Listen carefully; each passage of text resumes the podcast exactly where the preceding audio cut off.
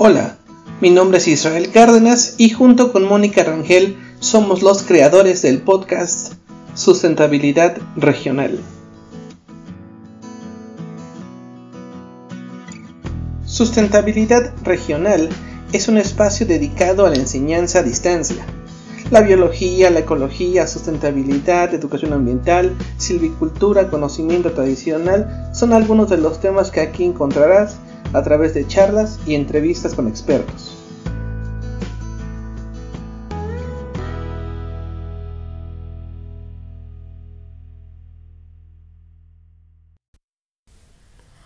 Muy buenos días o tardes o noches, dependiendo en qué horario nos escuchen. Este es el episodio número 2 de la temporada 4 y es un audio para la asignatura de edafología. Eh, vamos a comenzar entonces con este tema. El tema número 2 de la asignatura de edafología corresponde a la presentación que lleva por título Factores formadores del suelo. Como veíamos en el audio anterior, en el episodio anterior, bueno, pues el suelo es una circunstancia, un elemento muy interesante de estudio y decíamos que poco conocido. Me atreví a decir que, pues, eh, en el punto donde hablábamos sobre la formación del suelo, de donde procede, decíamos, pues llevaba hasta la idea de un mundo desconocido porque pues todos por elementales que sean los estudios sabemos que los árboles pues vienen de un proceso de una semilla. Sabemos que un animalito viene de la procreación pues de sus eh, de sus eh, mayores no y alguien lo, le dio origen en ese sentido el suelo aunque no es un elemento vivo como los anteriores, sería como extraño, ¿no? Pensar, si le preguntáramos a alguien, oye, ¿de dónde viene el suelo? ¿Qué lo formó? ¿No? ¿Qué lo antecedió? Sería pues muy extraño. Entonces, en ese sentido, por eso es un tema creo que de interés y que cualquier persona que esté estudiando edafología debe tener al menos una idea inicial de qué origina al suelo. En la diapositiva número 2 tenemos algunas preguntas iniciales, ¿no? ¿De dónde viene el agua? Bueno, decíamos cualquier persona creo que podía saber que pues hay un ciclo hidrológico, etcétera, etcétera. Eh, de la vegetación decíamos que puede ser un ejemplo, ah, bueno, pues un árbol viene una semilla, etcétera, etcétera. Y por lo tanto, ahora que nos toca el tema del suelo, pues las preguntas podrían ser si hay un origen del suelo, quiere decir que el suelo también envejece, ¿no?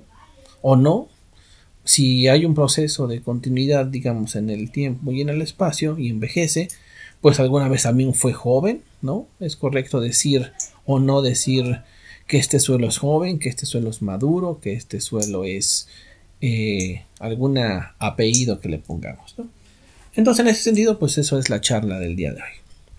En la diapositiva número 3, repito un punto que ya habíamos platicado la, eh, sesión pasada, en el podcast número uno de, de esta temporada, sobre el tema del suelo, en perspectiva definíamos algunas definiciones de qué es el suelo. Decíamos que esto va mucho dependiendo del área de interés del especialista a cual se le pregunte, ¿no? ¿Qué es el suelo? Si eres geólogo, si eres ingeniero civil, si eres biólogo, si eres agrónomo, etcétera, etcétera. Pero platicábamos que la definición que para esta asignatura es la indicada es la de la Sociedad Americana de las Ciencias del Suelo, de la SSSA por sus siglas en inglés. Voy a repetir la definición y ahora voy a hacer hincapié en los puntos interesantes. Dice es la capa superficial de material mineral y orgánico. Una vez de haber, después de haber entendido en la sesión pasada el punto, pues quiere decir que la parte de arriba que viene de este material, que está formado principalmente por este material mineral, que ya dijimos que tiene que ver con estos elementos, y orgánico entendido como un proceso de descomposición que viene de un organismo que alguna vez estuvo vivo. No consolidado, que sirve de medio natural para el crecimiento de plantas y que ha sido sujeto y presenta los efectos de los formadores que le dieron origen. Por eso repito nuevamente esta definición porque tiene que ver con eh, que nos presenta esta definición de la sociedad americana cuáles son los elementos o factores que le dan origen al suelo. Uno, pues es el clima. Dos, es la topografía, dice ahí. Tres, es la biota. Biota es una forma, pues, biológica de decirle a los elementos vivos. Lo biótico es lo vivo y lo abiótico es lo no vivo. Material parental, es decir, la roca madre y el tiempo. Entonces, como vemos ahí, tienen ahí circunstancias. Y debido a que la y que debido a la interacción de estos difieren en sus propiedades físicas, químicas, biológicas y morfológicas. Entonces nos presenta esta definición cuáles son los factores formadores del suelo y además nos dice que interactúan, que son una cuestión este que se están conectando, que tienen relaciones, que se están involucrando unos con otros, no nada más que es una cuestión pues ahí eh, eh, que, no, que no se conoce, ¿no? sino son factores formadores del suelo. En la diapositiva 4 y 5 repito aquellas imágenes que les platicaba del año 2015 sobre el año internacional del suelo. ¿Por qué las repito? Principalmente las diapositivas 5, vamos a ponerlo ahí, porque les platicaba que se hicieron el esfuerzo de hacer varias infografías, estos resúmenes gráficos sobre puntos de interés de un punto en particular, que en este caso fue el recurso suelo. Aquí vamos a ver el del lado izquierdo, que dice el suelo es un recurso no renovable. ¿no? Es correcto, es un recurso no renovable en términos de que para formar el suelo, hablando de los factores formadores del suelo, se requiere un tiempo geológico. El tiempo es uno como tal, ¿no? Los segundos, los minutos, las horas, etcétera, los años, los milenios. Pero a veces le ponemos a algunos un adjetivo como para darnos una idea de que hay diferentes temporalidades. ¿Cuánto puede vivir un humano? 70, 75, 80 años. Eso sería, digamos, un tiempo humano, ¿no? 50 años, 60 de análisis, y eso actualmente, ¿no? Nuestros antepasados pues vivían 30, 35 cuando mucho, ¿no? Em, los ciclos que tienen que ver, por ejemplo, con los procesos evolutivos de la vida, pues pueden ser marcados en millones de años, en cientos de miles, ¿no? ¿Cuánto tiempo tardó en aparecer desde la perspectiva evolutiva un, un león? bueno, pues desde el antecedente inmediato anterior hasta el actual, pues posiblemente miles de años. Eh, ¿Cuánto tiempo tarda en formarse el suelo? Estamos hablando de tiempos geológicos. ¿no? Nadie nunca ha visto aparecer pues, un gramo de suelo desde cierta perspectiva. ¿no? Entonces el suelo es, un, es una cosa que se forma, que se construye en siglos. Hay quien calcula de forma pues un poco didáctica nada más que un centímetro de suelo tarda en formarse 100 años. Imagínense, repito, un centímetro tarda 100 años. Cuando se ha perdido de suelo en un campo que puede ser muy rápido, no sé, la altura de un cuaderno profesional, yo repito, cuaderno profesional más o menos tiene unos 27 centímetros de alto, 27 centímetros por 100 años nos dan la friolera cantidad de 2.700 años. Es decir, para que un suelo recupere eh, una pérdida de 27 centímetros requiere 2.700 años. Entre comillas, apenas llevamos 2.021 años de historia a partir del nacimiento de Cristo, ¿no? Como fecha histórica. Entonces imagínense cuando vemos lugares que han perdido metros de suelo. Estamos hablando que son procesos de tipo geológico. es de interés sobre todo para esta materia y para este tema del día de hoy. La diapositiva de presentada eh, en la número 6, esta infografía del 2015, como decimos, de este esfuerzo por parte de la FAO, dice cómo se forma el suelo. Y entonces ahí vemos en esta muy bonita imagen, pues un diseño gráfico como una especie de círculo, de medio círculo, dividido en tres segmentos. En el segmento más pequeño vemos pues son eh, un mapa mundi donde vemos colores y dice los suelos de todo el mundo son muy diversos.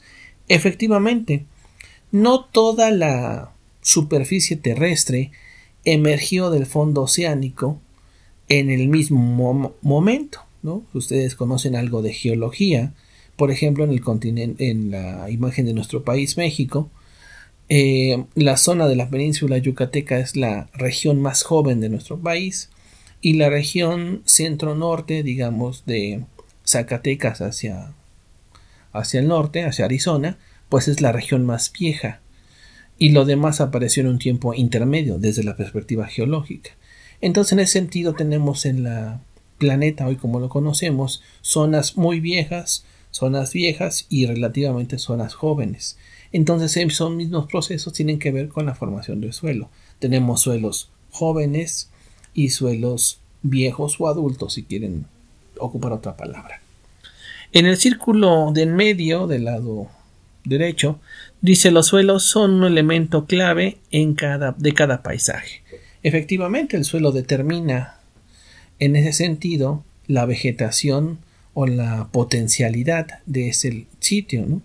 Aquí hay una selva, acá hay un bosque, acá hay una zona árida, este suelo se ocupa para procesos agrícolas, para procesos ganaderos o para procesos eh, urbanos.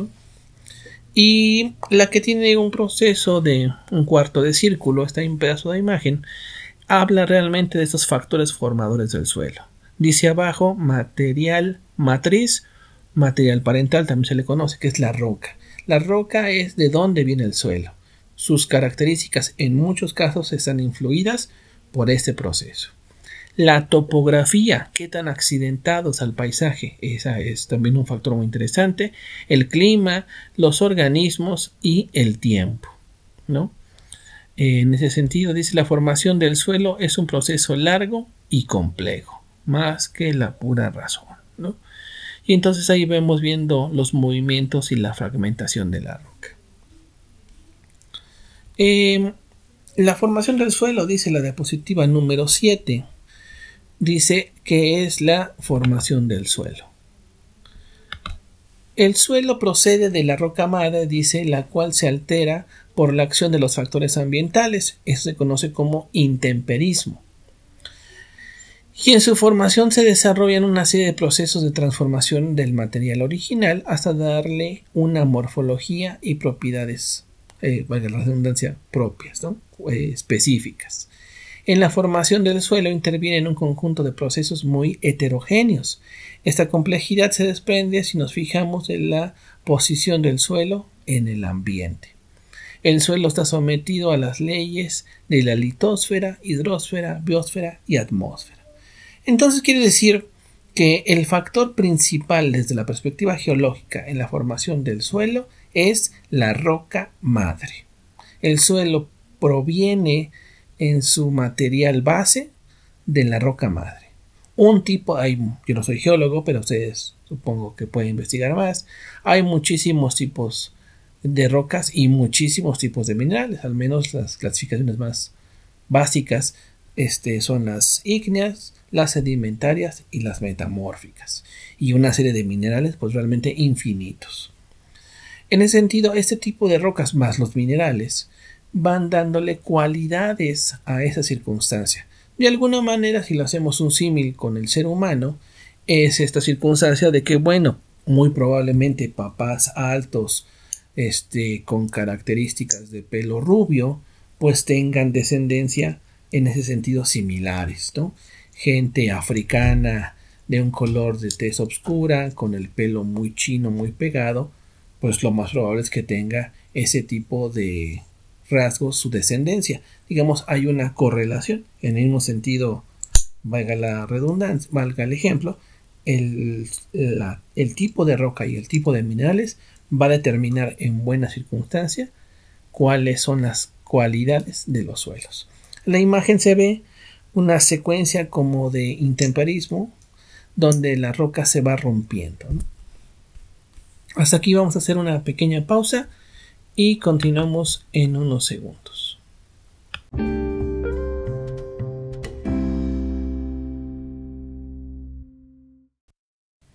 Después de la pausa vamos a continuar entonces con esta segunda parte y última de este podcast sobre la formación del suelo.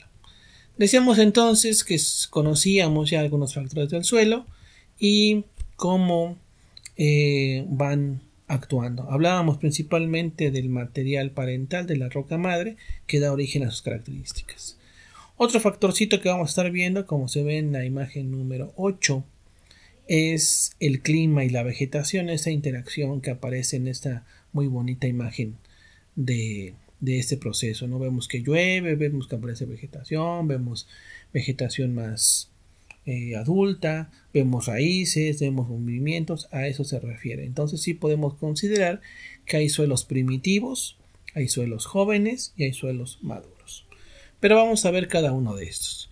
En el de la diapositiva número 9 vuelvo a esquematizar los factores 5 en general, clima, relieve, seres vivos, litología y tiempo. Esta palabra litología es nueva, se refiere a la roca madre. La diapositiva 9, este, 10 vamos a empezar entonces con la eh, litología o roca madre. Em, La litología, dice ahí, la naturaleza litológica del sustrato original condiciona las propiedades físicas, digo, perdón, químicas eh, y físicas del suelo. Las características químicas son la acidez, la riqueza de nutrientes, la permeabilidad o la física, la consistencia y la textura. Entonces quiere decir que la roca madre tiene una influencia muy importante.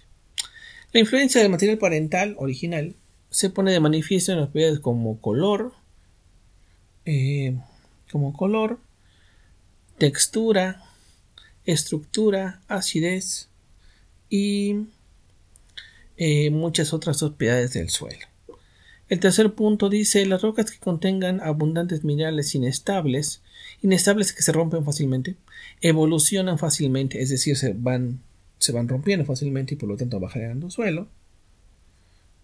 Y eh, mientras que aquellas otras, como las arenas duras, eh, que solo contienen minerales muy estables, como el cuarzo, apenas si llegan a edificarse, palabra que tiene que ver con romperse, con volverse suelo, aunque estén expuestas durante largo tiempo. El cuarzo es muy duro de romper. Entonces quiere decir, nos estás platicando este texto, que la roca madre va a tener influencia va a tener efectos en las propiedades químicas y físicas y que dependiendo, si me permiten la, la palabra, qué tan suave sea lo que se va a romper, si es suave, duro o súper duro, va a tardarse más o menos tiempo. Obviamente, lo súper duro tarda mucho más tiempo en comparación a los otros puntos. Siguiente factor, diapositiva número 11, el clima. El clima es, dice ahí, el clima influye directamente sobre el suelo, mediante la humedad y la temperatura, de manera indirecta mediante la vegetación y el relieve. El clima es el principal agente de alteración química del suelo, así como de la fragmentación mecánica de diferentes sustratos. Cierto, el clima es el factor más importante para alteración química del suelo. Que llueve, que haya humedad, ese movimiento de agua sobre todo es muy importante. Si ustedes eh, han tenido la posibilidad de visitar, no sé, por ejemplo en México el cañón del sumidero, o al menos pueden ver películas o videos sobre el tema y no se diga el cañón, el Gran Cañón en Colorado, pues vemos que el movimiento del agua, ¿no? Esta circulación del agua, este movimiento, va afectando a la roca y la va rompiendo, ¿no? Por eso es que se hace pues una especie de canal. Donde va haciendo el flujo del agua. Las cuevas, por ejemplo, pues son el resultado de la, infiltración de este movimiento. Entonces la roca sí estará muy dura, pero de gotita en gotita se va rompiendo. El clima entonces junto el, clima es realmente la suma de la precipitación más la humedad, digo la precipitación más la temperatura. Este es un factor sumamente importante. ¿Cuál es la relación entonces? Aquellos sitios con una gran cantidad de temperatura y mucha humedad van a provocar en general un proceso de formación del suelo más acelerado, entre comillas, que aquellos lugares más estables en el clima. El siguiente factor es en la diapositiva número 12 es el relieve. Decíamos que el relieve es esta forma en que el paisaje tiene ya sea una montaña, un valle, una zona, una planicie, etcétera, etcétera. ¿Cuál es el efecto? Pues es la gravedad, ¿no? La gravedad va a tener un efecto sobre las partículas rotas. Dice ahí, el relieve condiciona el desarrollo del suelo, fundamentalmente desde el punto de vista de la profundidad y la diferenciación de horizontes. El relieve influye sobre el transporte por gravedad. Los relieves abruptos favorecen la erosión, originando suelos elípticos poco profundos. Entonces, como se rompe una mini particulita de suelo, esta, si está en planito, pues se queda ahí, pero si está en un ángulo de inclinación, por ejemplo, al lado de una montaña, en el lado de una montaña, pues esta se mueve hacia abajo. Entonces, en general, los valles, la parte baja tiene suelos más profundos en comparación a los lados de una montaña. En los valles, por el contrario, dice, habla del mismo tema, se favorece el desarrollo de profundidad del suelo, lo que les platicaba.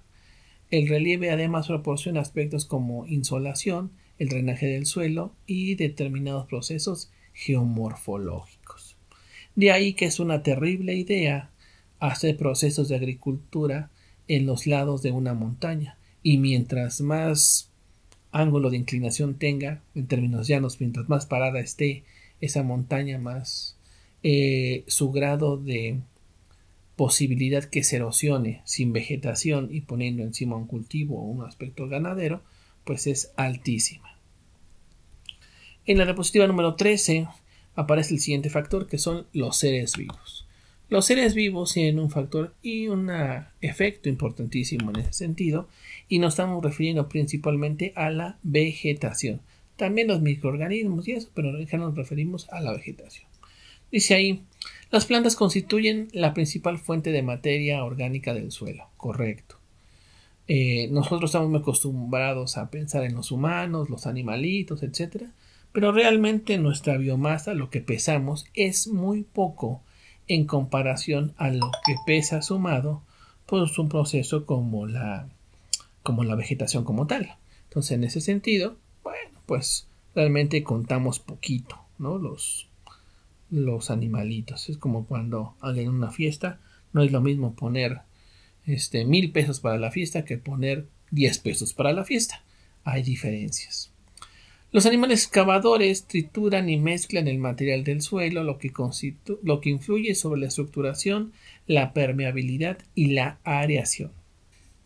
Los animalitos entonces también tienen efectos, eh, no tanto como las plantas, pero sí tienen por supuesto muy importantes efectos. Hace un tiempo una serie de de qué será como de publicidad, de información o de propaganda que se decía bueno, pues la abeja es el animal más importante del mundo. Por supuesto que todos los animalitos son importantes, pero en este caso se le hacía como un reconocimiento a la abeja de que era muy importante. Eh, para algunos también podríamos pensar que la lombriz de tierra es tal vez uno de los animales también más importantes en el funcionamiento pues del ecosistema. Aunque no han llevado ecología, les platico pues haciendo una analogía de un automóvil, Todas las partes del auto son importantes, no cabe duda, pero no van a dejarme de mentir que hay partes que son más importantes que otras. Si a veces algunas piezas no se, no se, descomponen o se alteran, pues incluso el auto puede funcionar durante cierto tiempo. Pero hay otras partes donde si se descomponen o se alteran o se rompen, pues simplemente ya no puedes ni accionar eh, el automóvil. Entonces a eso se refiere con funciones eh, más más fundamentales que otras. En, general, dice los vertebrados y algunos invertebrados, como los artrópodos, son responsables de la eh, bioturbación del suelo. Pues son lo que decíamos. Los invertebrados no artrópodos colaboran en la alteración de la materia orgánica y favoreciendo la mezcla de materia orgánica y, y mineral dentro del suelo. El último factor es el tiempo. Aquí le puse edad, pero bueno, me refiero al factor tiempo. Dice, el tiempo constituye un factor importante en el suelo, de tal modo que los suelos más antiguos son los que muestran un desarrollo en profundidad del perfil y una mayor diversificación. Efectivamente, nosotros podríamos reconocer en la calle a una persona eh, de edad en comparación a un niño, por ejemplo, por su estatura. Los niños son de una estatura baja, un desarrollo psicoemocional corto, en comparación a un adulto que ya alcanza una talla mayor y tiene otro tipo de personalidad. Entonces el suelo, entre comillas, mientras más profundo es más viejo y mientras menos profundo en general es más joven. La velocidad de formación del suelo va desde un milímetro al año hasta 0.00 milímetros al año. Aquí si se fijan yo cometí un error, decía que un centímetro al año. Aquí es un milímetro al año. Fíjense, volviendo a hacer, discúlpenme el error, el cálculo que decimos, un cuaderno mide 27 centímetros, que son, este, que son 2700 milímetros, ¿no? 2000, eh, que son 270 milímetros. En ese sentido, tardaría pues una cantidad inimaginable, ¿no? Este 2700 años, lo que decía, estábamos bien un centímetro a un año, estábamos bien. Entonces son tiempos realmente geológicos. Las propiedades del suelo pueden variar en función del momento del día o del año, además de la existencia de cambios muy lentos que necesitan decenas o cientos de años para reproducirse. Para producirse. En este sentido, em,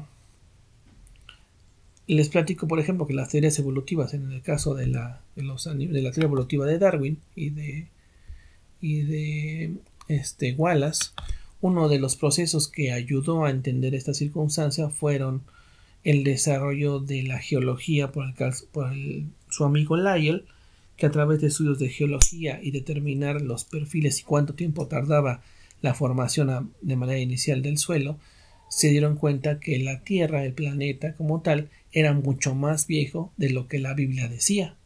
De acuerdo a la Biblia, apenas la Tierra tenía unos cuantos este, cientos de años, milenios, y cuando se empezó a estudiar la geología y en general cada cuánto se formaba el suelo, nos empezamos a dar cuenta que estábamos hablando de millones de años.